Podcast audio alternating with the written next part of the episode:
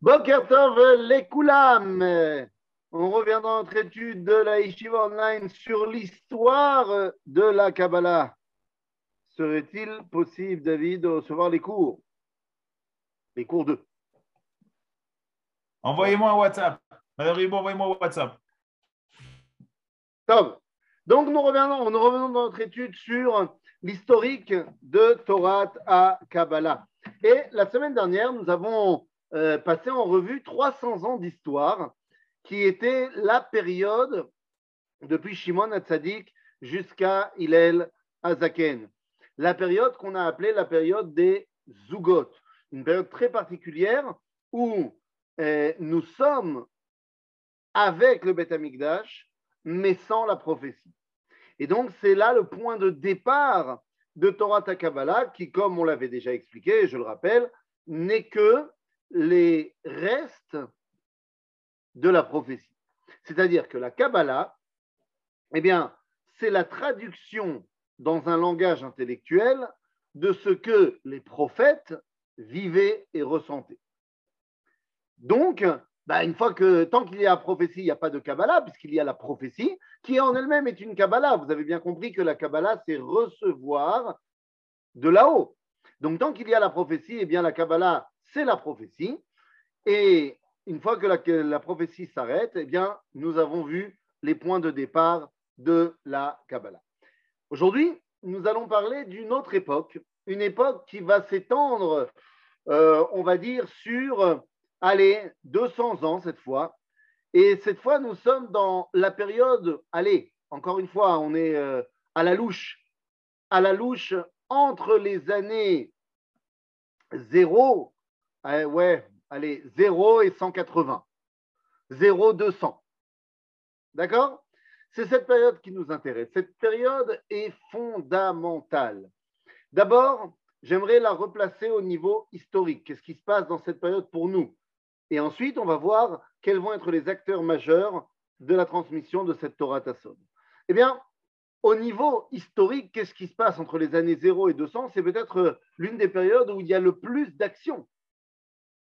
Puisque la pseudo-période de tranquillité due à la dynastie de Hérode est terminée. Les Romains sont les patrons de la terre d'Israël. Alors, ils sont les patrons de la terre d'Israël, ils ne sont pas encore, euh, ils n'ont pas encore détruit Israël, mais ils sont présents et ils sont de plus en plus présents. Le Beth Amikdash est toujours là, mais ça devient une coquille vide. Baït Sarouf Sarafta, dira le prophète Jérémie, en parlant du second Beth Amikdash, en prophétisant le second Beth Amikdash.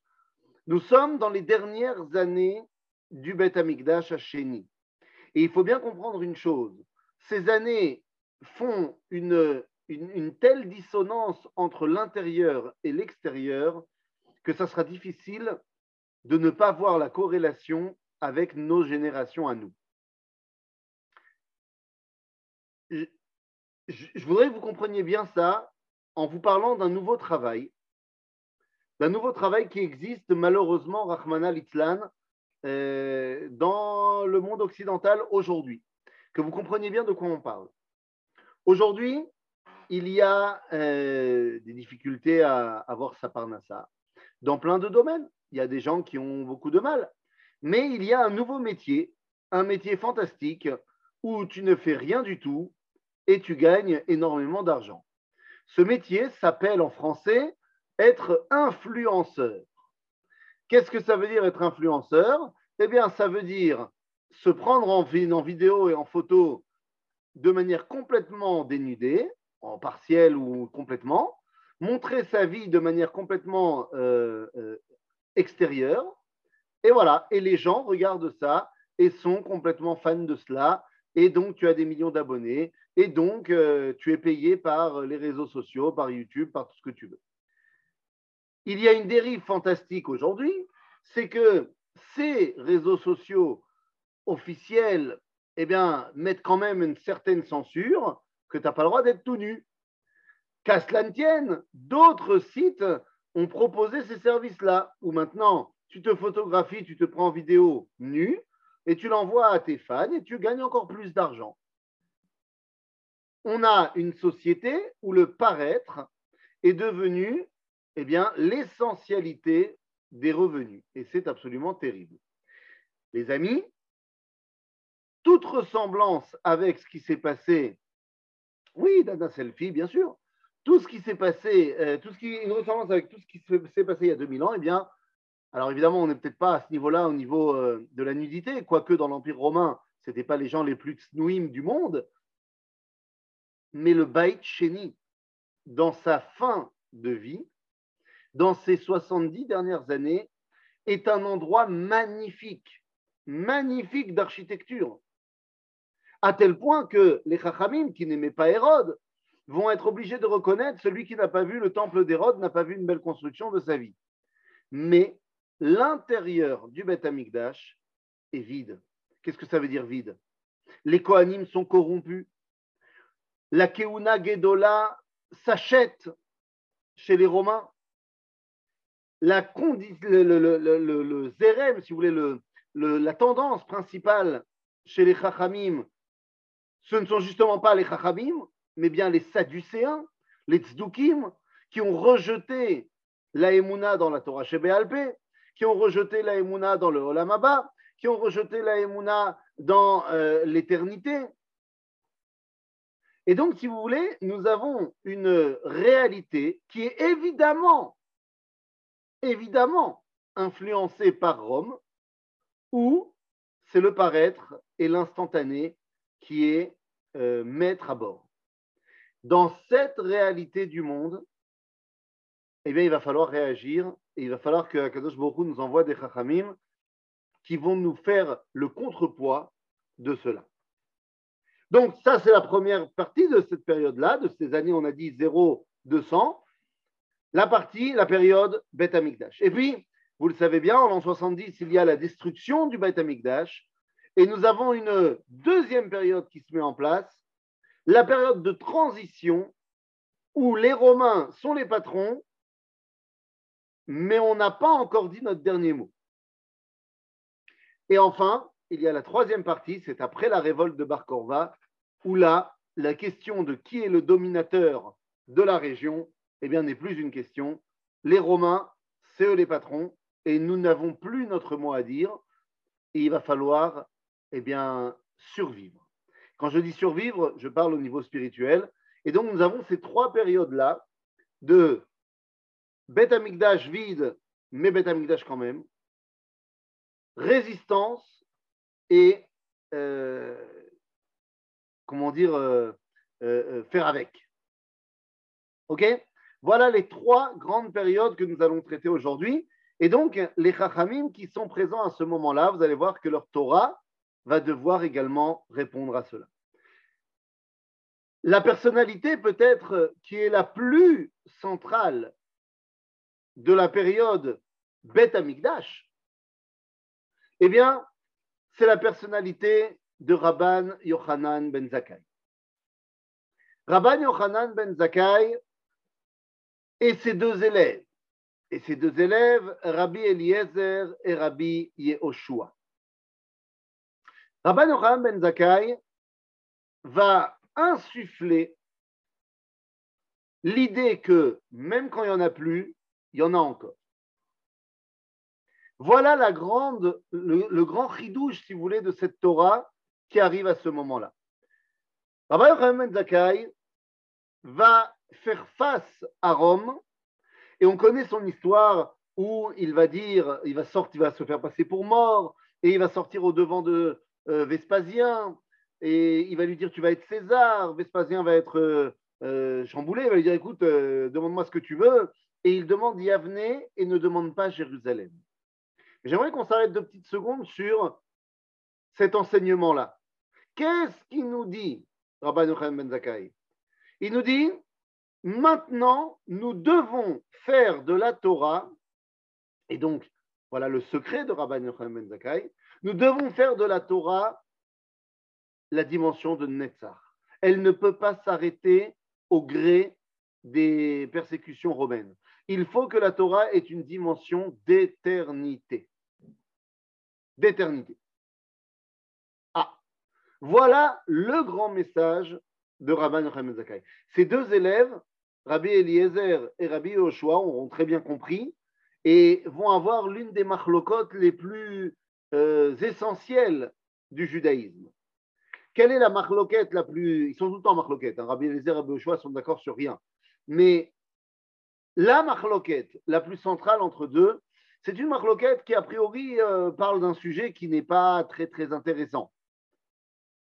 À savoir, si jamais eh bien, un four construit de disques d'argile posés les uns sur les autres, est-ce qu'un four comme celui-là peut les Kabel Touma ou, peut ne pas, ou ne peut pas le Kabel Touma Mais là, vous êtes en train de vous dire, mais attendez, attendez, attendez, le cours s'appelle Torah Takabala. Pourquoi hein, euh, le nous parle d'une marloquette qui est ultra Torah Taniglé, c'est-à-dire Torah euh, du Talmud. Marloquette, est-ce que ça peut recevoir Touma ou pas recevoir Touma? C'est une marloquette comme il peut y en avoir dans beaucoup d'autres. Bien sûr.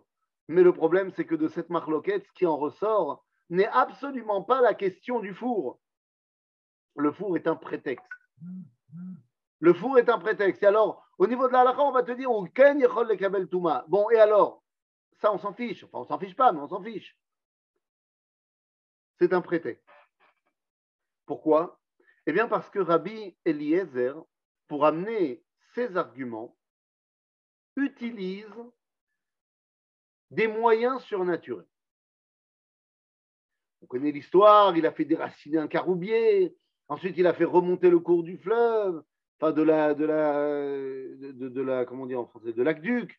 Ensuite, il a fait pencher les murs du Beth Midrash jusqu'à faire intervenir une voix du ciel. Ce sont des moyens complètement surnaturels. Et à ces moyens surnaturels, Rabbi Oshua répond Non, la Torah n'est plus dans le ciel. Donc on ne peut pas utiliser des moyens surnaturels. L'un parle de Torah Tassod, l'autre parle de Torah Tanigli. Donc évidemment que la halacha, elle est comme Rabbi Yoshua, qui utilise tous les, éléments de la Torah, de la halacha. Mais Rabbi Eliezer, qu'est-ce qui reste de lui? Eh bien, il reste que, à la fin de cette histoire, Rabbi Nathan va demander à Eliyahu Navi, parce que le lendemain, il a rencontré Eliyahu, normal, et il lui demande quand on était en Marloquette hier, qu'est-ce qui s'est passé dans les cieux? Et où de répondre que Dieu a répondu Nitzruni Banai. Mazen Nitzruni Banai. Alors ils m'ont vaincu. Non, ils ont fait de moi Netzach. Le fait de maintenant ne pas pouvoir faire abstraction de Torah Tassod fait que maintenant le Netzach va pouvoir se mettre en place. Puisque ce monde-ci, à l'époque de Rabbi Eliezer, Rabbi Oshua, devient l'apanage des Romains, il va falloir se réfugier dans une Torah d'éternité qui va nous permettre de passer l'exil. Les amis, c'est cela le message de la Kabbalah à partir de ce moment-là jusqu'à aujourd'hui. La Torah de la Kabbalah a pour rôle de nous permettre de traverser l'exil. Cette dimension d'éternité pour revenir à une époque de prophétie. Celui qui va relever le défi, celui qui va être l'homme de la situation, eh bien, c'est l'élève de Rabbi Eliezer et Rabbi Yehoshua. C'est le personnage dont on va parler maintenant. Il s'appelle, vous le connaissez toutes et tous, Rabbi Akiva. Rabbi Akiva est l'élève de Rabbi Eliezer, Rabbi Yehoshua, et il est le plus grand kabbaliste de l'histoire. Qu'est-ce que cela veut dire? Rabbi Akiva, on le connaît par cœur. On le connaît tous, euh, il y a des histoires à n'en plus finir sur Rabbi Akiva, pas de problème.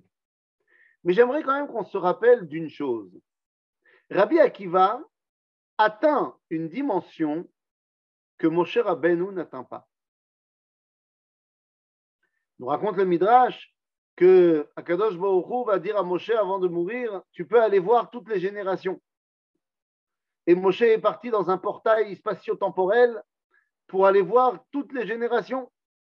Et un jour, il rentre, à un moment donné, il rentre dans le Beth Midrash de Rabbi Akiva. Et Rabbi Akiva est en train d'enseigner les ktarim sur les otiyot. De quoi on parle? Il est en train de, vous savez, dans le Sefer Torah, des fois, il y a des tagim. Il y a des petites couronnes, des petits points, des petites choses qu'on met sur les lettres de l'alphabet. Et Moshe demande, mais il ne comprend pas. Il n'a jamais vu ça.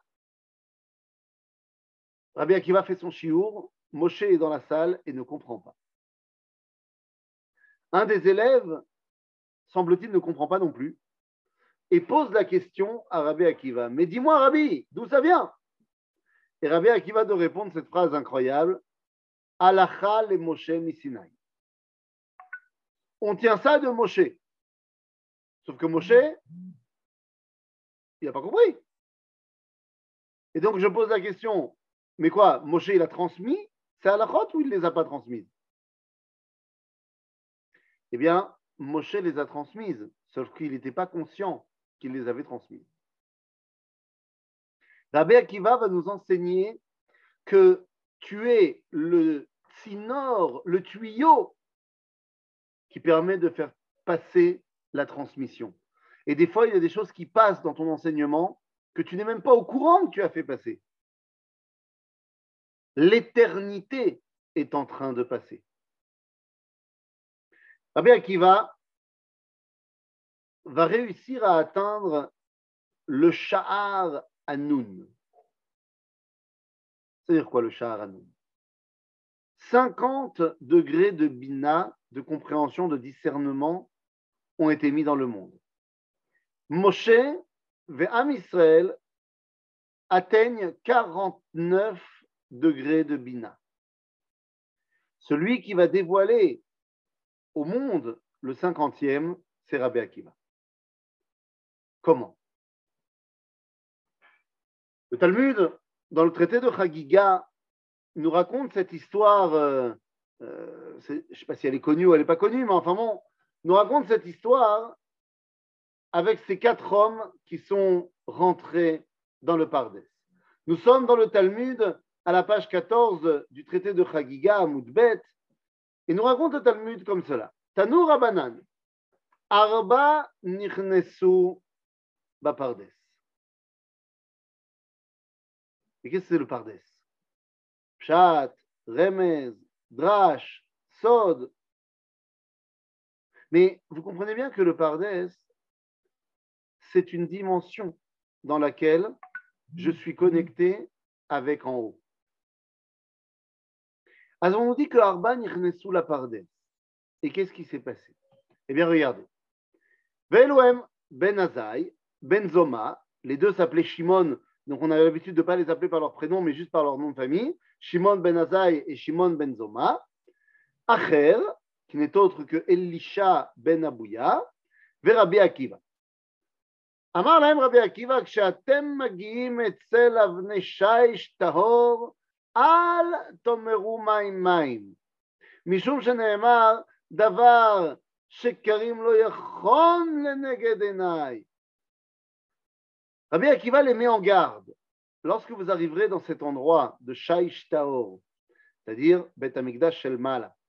ne demandez pas my mind. C'est-à-dire, ne pensez pas que vous êtes maintenant là pour comprendre tous les pourquoi. Comprenez que le mot maim, ce n'est pas seulement je veux de l'eau. Vous savez qu'en hébreu, maim, c'est un pluriel. C'est le pluriel du mot ma. Maim, c'est tous les pourquoi par excellence. Maïm, c'est le monde de la question. Vous remarquerez d'ailleurs que Dieu n'a pas créé Maïm. Dans la création du monde, on ne nous parle pas de la création de l'eau, pas du Maïm. On dit Elohim al. Mais d'où elle vient cette maim Après on nous dit Vayavdel, maim. Il y a une séparation dans les eaux, mais, mais d'accord, mais d'où elle vient l'eau? On ne nous dit pas. C'est la dimension la plus première, Amaim, Amma par excellence. Et donc, Rabbi Akiva nous dit, lorsque tu arrives là-bas, ne pense pas que tu es arrivé dans un monde où tu ne fais que poser la question. Parce que la question, si tu veux comprendre sa réponse, il faut que tu sois relié en haut et en bas. C'est de cela qu'on parle. Regardez. Mishum Shama, ça on a dit.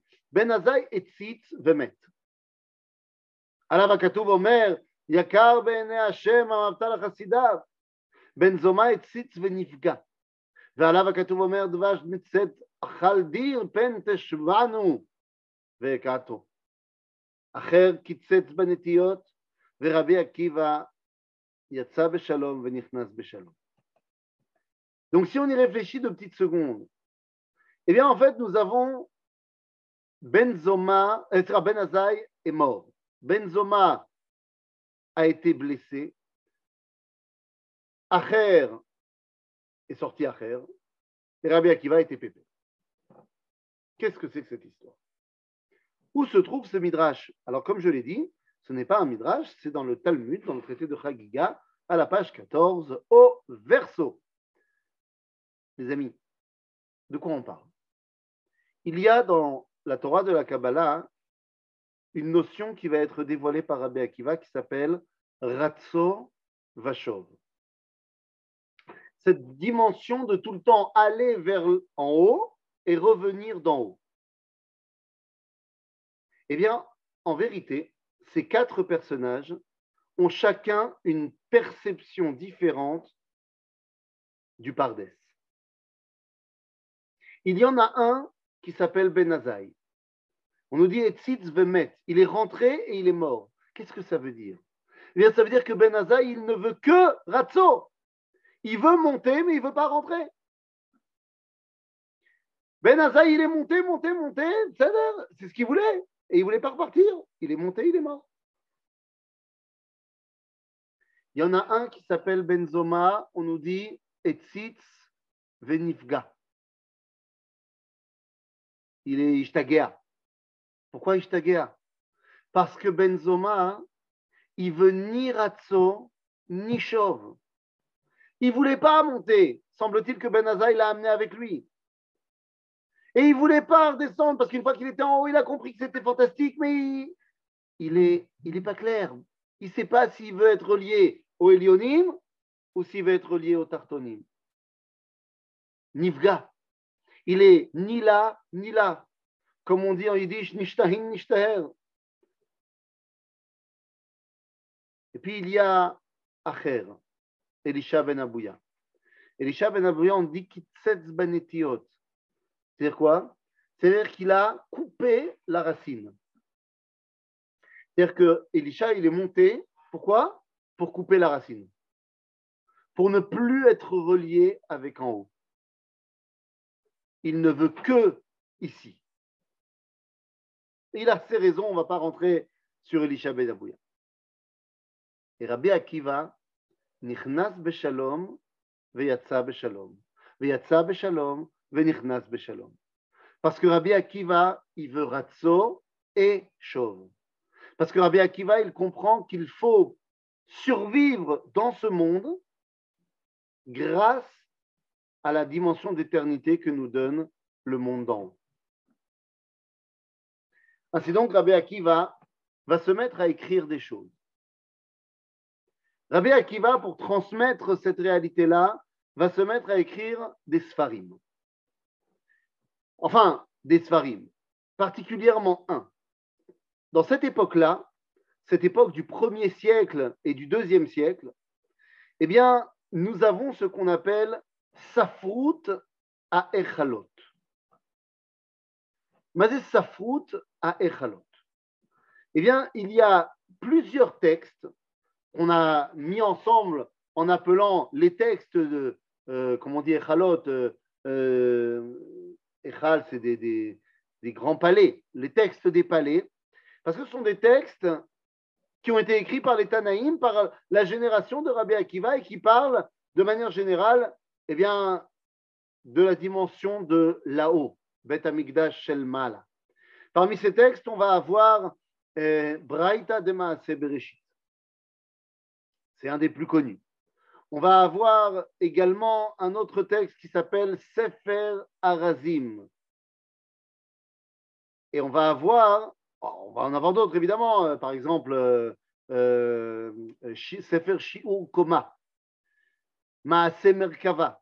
Ce sont des livres, on ne sait pas vraiment qui les a écrits, mais ils datent de cette période-là et nous parlent, pour la première fois d'ailleurs, du dévoilement divin, mais pas tel qu'il est perçu ici, mais dans une dimension purement théorique.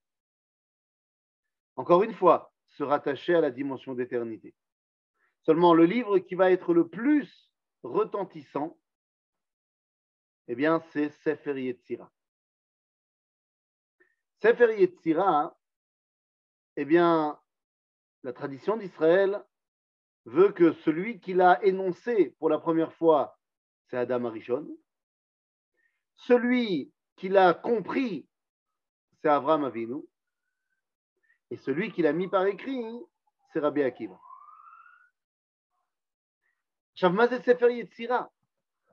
Qu'est-ce qui nous apprend ce livre-là? Eh bien, Sefer Yetzira, d'abord, est très différent de tous les autres livres que j'ai pu citer avant. Sefer Yetzira compte 2000 mots. Et il s'occupe de comment le monde a été créé. Ni plus ni moins. C'est tout un programme. Mais pas comment le monde a été créé tel que c'est représenté dans la Torah, mais comment, c'est-à-dire avec quelle technique le monde a été créé. Si bien que si tu comprends Sefer Yetzira, toi aussi tu peux créer. Ainsi, le Talmud va nous raconter cette histoire incroyable. Dans euh, le Talmud de Babylone, eh bien, on nous raconte la chose suivante. On va nous raconter, on est dans le euh, Talmud Bavli, euh, pour être exact, Maseret Sanhedrin à la page 65. Eh bien, là-bas, on nous raconte l'histoire de deux Chachamim. Deux Chachamim, l'un s'appelait Rabbi Hanina et Rabbi Oshaya. Et ils étaient assis tous les deux Erev Shabbat, donc avant Shabbat, et ils étudiaient Sefer Yetzira. Juste avant qu'arrive le Shabbat, eh bien, fort de leur étude, ils ont réussi à créer un veau magnifique. Ils l'ont donc chérité et ils se sont préparés leur repas de Shabbat avec. Pourquoi pas? Mais vous comprenez de quoi on est en train de parler.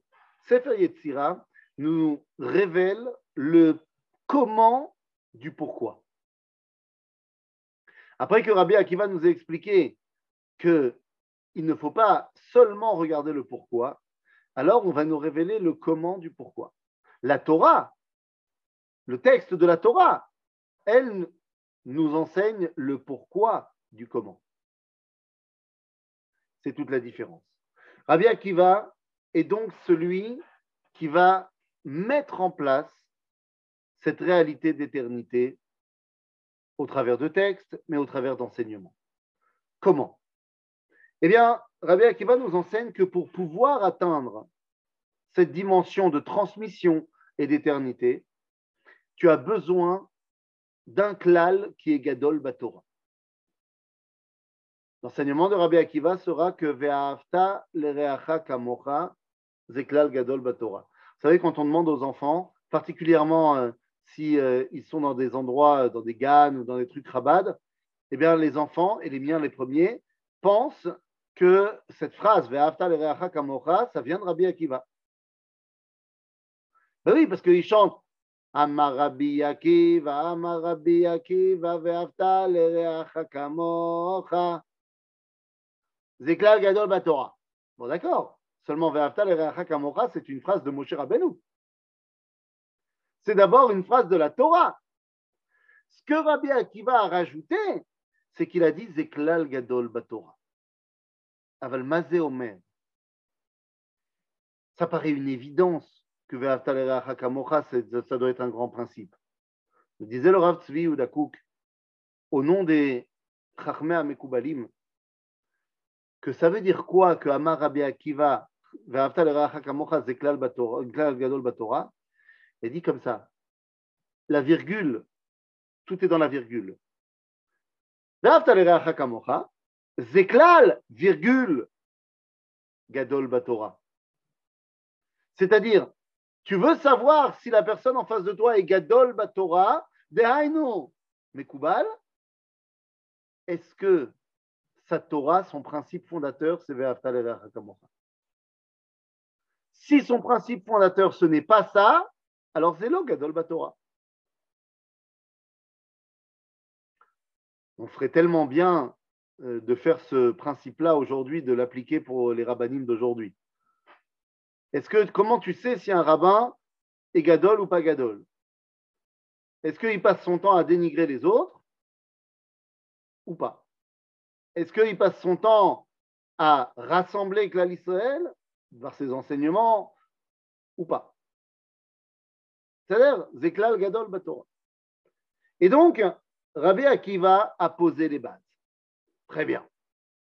Rabbi Akiva, qui a mis les bases de l'éternité, peut donc lorsqu'il voit la destruction du Beth Amikdash, alors il est jeune à ce moment-là, hein. pendant la destruction du Beth Amikdash, il a 70 euh, ans, un petit jeune. Lorsqu'il voit la destruction du Beth Amikdash, eh bien, vous connaissez cette histoire qui nous est racontée dans le Talmud, dans le traité de Makot, où il voit le Beth Amikdash détruit avec ses copains, et il pleure et lui il rit, vous connaissez l'histoire. Mais ce qui lui permet de rire, c'est justement cette dimension d'éternité qu'il a atteint. Parce qu'il sait que le Beth Amikdash sera reconstruit et pas comme une coquille vide, alors ça lui permet de passer la période de l'exil. Rabbi Akiva, cette dimension de Ve'aftal et qui est le tenant pour faire transmettre cette Torah profonde, eh bien, il l'a vécu al Bessaro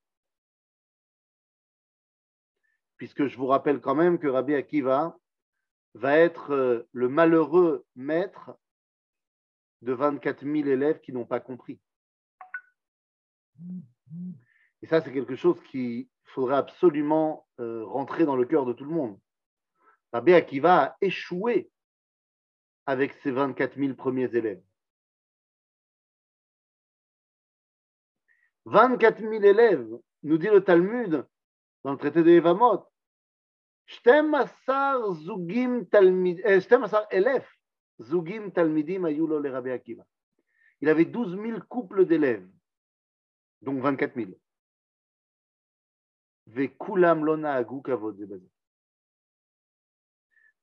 Et chacun de ces couples ne se respectait pas l'un l'autre. Tu es Rabbi Akiva, et tu as réussi à avoir une yeshiva de 24 000 élèves. C'est pas mal. Seulement, le message de Zeklal Gadol Batora, il n'est pas passé. Et ces 24 000 élèves vont mourir. Vont mourir où ça? Ah, Comme tout le monde le sait, durant la guerre de Bar Korva. Et oui, les élèves de Rabbi Akiva ne sont pas morts d'un rhume, euh, ni d'une espèce, de corona avant l'heure. Ils sont morts de la guerre de Bar. Et Rabbi Akiva voit non seulement la destruction du Beth Amikdash, mais il est le rabbin central de cette période qu'on a appelée la période de on va pas se laisser faire. Il n'y a plus le Beth Amikdash, les Romains nous ont détruit cela, mais on est prêt à la révolte. Rabbi Akiva va d'ailleurs accompagner Rabban Gamliel dans ce qu'on appelle Meredat Futsot en l'an 117. Il va faire le tour des communautés de la Méditerranée pour les faire se réveiller contre Rome. C'est un méred qui va durer un an et demi. Une révolte qui ne va pas trop marcher. Et finalement, il ne sera pas l'instigateur, mais le soutien premier de la révolte de Bar Korva en l'an 132 jusqu'en 135. Il dira même de Rabbi, Rabbi Akiva dira même de Bar Korva qu'il est le Mashiach. Il le soutiendra complètement dans cette révolte. Et finalement, voyant que ses élèves n'ont pas intégré son message, juste avant de mourir, Rabbi Akiva va former la nouvelle génération. Il part Rabotenu chez Badarom et il va former cinq nouveaux élèves. Et c'est assez incroyable, mais ces cinq élèves, il leur donne chacun un rôle. Il s'appelle Rabbi Yossi, Rabbi Yehuda, Rabbi euh, Yoshua, non, euh, Rabbi Hanania, Rabbi Meir et Rabbi Shimon. Les trois premiers, il va les mettre en avant et il va leur donner comme rôle de transmettre la Torah orale, la Torah aniglée. Rabbi Yehuda en tête sera le Rosh Sanhedrin. C'est lui qui est à 80% à la halacha comme lui. Et puis il y a ces deux derniers élèves, c'est ceux qui vont nous intéresser dans notre étude à nous. Ils s'appellent Rabbi Meir et Rabbi Shimon. Rabbi Meir Baalanes D'un point de vue de la Kabbalah, les trois premiers sont Nefesh, Ruach ou Neshama, alors que Rabbi Meir et Rabbi Shimon seront Chaya ve Yechida. Rabbi Shimon Chaya, Rabbi Meir Yechida. De quoi parle-t-on? Il s'agit maintenant de faire face à un nouvel état, une nouvelle réalité. On ne peut plus se révolter contre les Romains. Ça y est, on a perdu. Et maintenant, comment on fait pour survivre? Rabbi Meir, Rabbi Shimon vivent une époque terrible qui est l'époque de la reconstruction. Il faut ramasser les morceaux après la défaite de Bar Vous comprenez que ils sont, vivants à l'époque de Bar ils, ils, sont là, ils sont certainement ils faisaient partie des combattants. Ils deviendront les leaders du peuple juif après.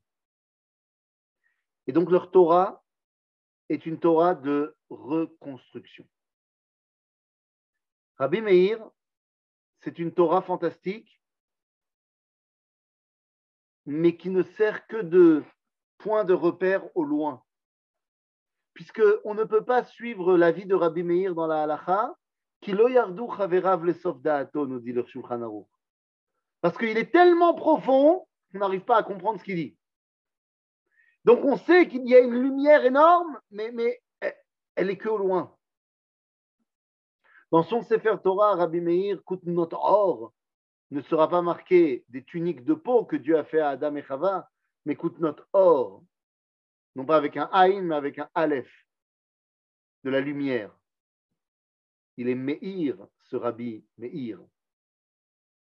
D'ailleurs, il est le seul qui arrivera à sortir de Elisha ben Abouya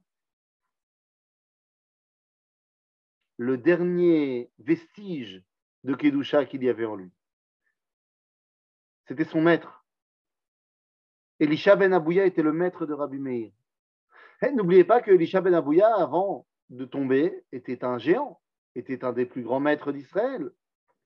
Et donc Rabbi Meir arrive à rester son élève, à prendre ce qu'il y a à apprendre et à ne pas prendre ce qu'il y a à pas prendre. Jusqu'à ce qu'à la fin de sa vie, Lorsque Elisha ben Abouya meurt, Rabbi Meir lui demande Oulai Tarzor Bichouva. Allez, juste avant de mourir. Et Elisha ben Abouya lui dit Je suis monté là-haut et j'ai été voir derrière le pargode, derrière les, coulisses. Et j'ai entendu une voix qui a dit Acher en lochelek leolamaba. Donc, euh, laisse tomber. Et Rabbi Meir lui répond Acher en lo chelek Mais Elisha ben Abouya, yeshlo. Il faut juste que tu retrouves ton identité d'éternité. Ah, il a compris le message de Rabbi Akiva. Nachon, Il a totalement compris Rabbi Meir. Mais ce n'est pas lui qui va le transmettre. Celui qui va le transmettre, c'est Rabbi Shimon Bar Yochai. Rabbi Shimon Bar Yochai, et vous commencez à comprendre que la semaine prochaine, nous allons nous concentrer uniquement sur Rabbi Shimon et le Sefer HaZohar. Mais Rabbi Shimon Bar Yochai, ne nous trompons pas, ce n'est pas un personnage mystique. Rabbi Shimon Bar Yochai est un personnage qui est complètement ancré dans ce monde. S'il a dû s'enfuir dans la grotte, c'est pas parce qu'il aime les grottes. C'est parce qu'il était poursuivi par les Romains. Et pourquoi il était poursuivi? Parce qu'au lieu de rester dans un monde purement théorique, eh bien, il a décidé de prendre parti et de dire non, les Romains, c'est des pourris. À la fin de sa vie, Rabbi Shimon, une fois qu'il aura dévoilé le Zohar, il ne va pas rester dans sa tour d'ivoire. Il redescend complètement dans ce monde et va s'occuper de purifier tous les endroits autour de Tibériade pour savoir où est-ce qu'on peut aller, les Kohanim, pas les Kohanim, parce qu'il y avait énormément de Juifs qui avaient été tués là-bas et on ne savait pas où les cadavres avaient été enterrés. Et donc on ne savait pas où, c'était tamé, où c'était pas tamé. Rabbi Shimon a fait de centimètre en centimètre pour euh, ramener une réalité concrète dans ce monde. Mais Rabbi Shimon Bar Yochai, c'est également Sefer HaZohar. Sefer HaZohar, et la semaine prochaine, on va rentrer en profondeur dans ce livre-là. Sefer HaZohar a un but. Comme on l'a dit, permettre de traverser l'exil. C'est marqué nous simplement noir sur blanc dans le Zohar. Nous dit Rabbi Shimon Bar Yochai, c'est en étudiant ce livre, Sefer HaZohar, que Israël sortira d'exil, Berachamim. En d'autres termes, Rabbi Shimon, sous l'impulsion de son maître, va nous donner le moyen de nous rattacher à l'éternité alors que nous sommes dans une période qui doit s'arrêter, qui doit disparaître. C'est l'antithèse de la réalité et c'est pour ça que la Torah Takabala, à partir de ce moment-là, a été perçue comme étant quelque chose de mystique, comme quelque chose qui n'est pas rattaché à ce monde. Il y a ce monde et puis il y a la Kabbalah. Mais en fait, ce n'est pas que ce n'est pas rattaché. C'est complètement rattaché seulement au monde de la Géoula et non pas au monde de l'exil. Donc, tant qu'on vit en exil, eh bien, on a l'impression que la Kabbalah est complètement détachée. C'est juste qu'en vérité, ce qui n'est pas normal, ce n'est pas la Kabbalah. Ce qui n'est pas normal, c'est le monde de l'exil. Et donc, cette Torah-là va nous apprendre comment on réussit à traverser cette période-là pour pouvoir sortir d'exil et retrouver une identité normale. Ça l'air Donc la semaine prochaine, nous pourrons rentrer directement dans le livre du Sefer HaZohar, de voir ses différentes parties, de voir comment il est construit pour essayer d'en sortir quelque chose. Il est 10h moins le quart, l'heure pour moi euh, de vous laisser rouvrir le micro et euh, c'est le moment des questions, si je ne me trompe. Donc, vous pouvez ouvrir vos micros s'il y a des questions. Oui, Yochevet, il faut ouvrir ton micro. J'entends, on ne peut pas ouvrir le micro. C'est ma faute, c'est ma faute. Ça y est, vous pouvez ouvrir le micro. C'est bon, vous pouvez. La dictature. On passe en démocratie. J'ai une question sur le, sur le sujet du cours précédent. Parce qu'il y a beaucoup de choses dans le cours d'aujourd'hui? Et pour l'instant, j'ai besoin de clarifier quelque chose du cours précédent. Et vous nous avez dit que la prophétie euh, que, les sages disent que la prophétie avait cessé lorsque Alexandre le Grand a, conquis. Voilà, tout à fait. Et que euh, il y a cet épisode où, lorsqu'il arrive à Jérusalem, il, euh, il est accueilli par euh, Shimon Tzadik et Alexandre le Grand se prosterne. Et il explique pourquoi il se prosterne, c'est parce que pendant Tout à fait. plusieurs, cette silhouette. Hier, le il avait vu ce- la silhouette de, de, de Shimon Tzadik dans son rêve. Et hum, quel est le sens de, de ce message? Quel est le message? Quel est le sens? Euh, Qu'est-ce que ça veut dire? Pourquoi les sages nous disent cela? Ça veut dire que Pourquoi, pourquoi c'était si important que, ce, que, que Shimon lui apparaisse dans le rêve avant que l'histoire arrive à ce stade-là? Eh bien, ça veut dire tout simplement que même si permettez-moi, monde- je, fais, je, je- je fais un lien ici Oui. avec le, le livre de, de Kuzari Mhm. autour du rêve. Oui, bien sûr. Oui. C'était fondamental que le judaïsme comprenne que l'Occident va avoir un rôle à jouer maintenant dans la suite du dévoilement. Alexandre le Grand, c'est l'Occident, c'est la volonté expansionniste de Yéfet. Et donc, il est fondamental que Shem comprenne quel est le rôle que Yéfet a à jouer? Puisque dans la Torah, on va nous dire Yaf Yaf- euh, euh, Yafifuto shel Yéfet, veishkon beoale Shem. C'est-à-dire qu'il faut que le représentant de Shem, à savoir Shimon HaTzadik, donne la bracha à Yéfet et à son représentant Alexandre le Grand pour comprendre qu'ils doivent travailler de pair. Bien sûr que nous avons un grand problème avec ce qui va devenir le monde grec, le monde romain, mais d'un autre côté, il y a aussi plein de choses positives. Et ça va être toute la dualité entre les deux qu'il va falloir être capable de faire. Shimon Hatzadik comprend que se battre contre, contre Alexandre, ce n'est pas une bonne idée. Pas seulement parce qu'on n'a aucune chance, mais aussi parce qu'il y a quelque chose de vrai qui va être amené par le monde occidental. D'accord? Et le fait que Shimon Hatzadik le bénisse montre qu'il n'est pas dépassé par lui. Et que donc, tu as toujours la main mise. Tu n'as pas peur de ce qui va amener. Tu es capable de faire la différence entre ce que tu dois prendre et ce que tu dois jeter. D'accord? Est-ce qu'on fait un rapprochement? Est-ce que les sages rapprochent ce- cette, euh, cette manière de formuler euh, cet enseignement? Et avec euh, la avec le livre de, de, de.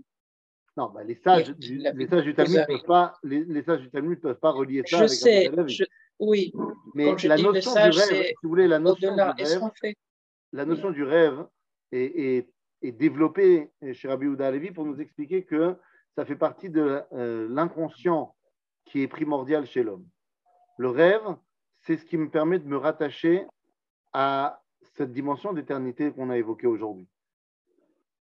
Donc oui, le fait que Alexandre ait vu Shimon dans le rêve, ça montre que lui aussi, il est capable de s'attacher à l'éternité. Arabe, il y a une question de Meira? Oui. Meira.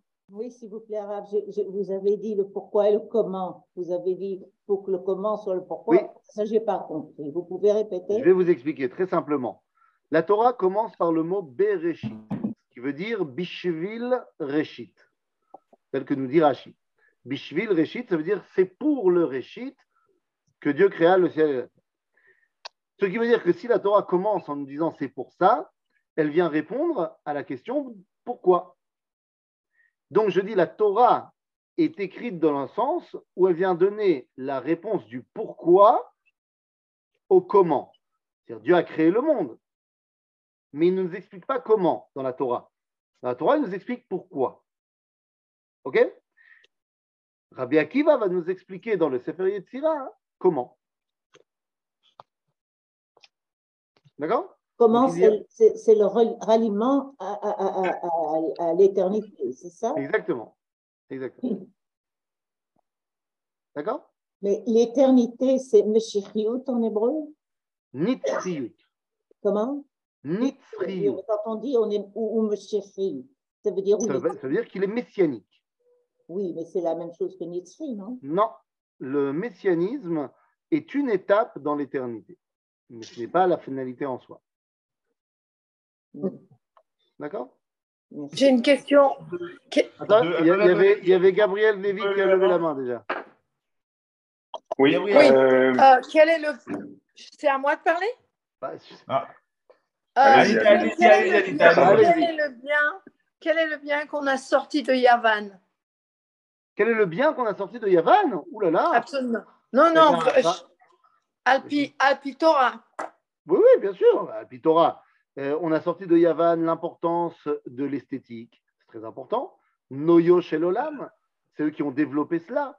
Euh, nous, on sait que le Beth Amikdash est censé être euh, l'endroit qui représente la beauté dans le monde. La Grèce a mis en avant l'histoire de la beauté. Le problème, c'est qu'eux, ils ont mis que ça en avant.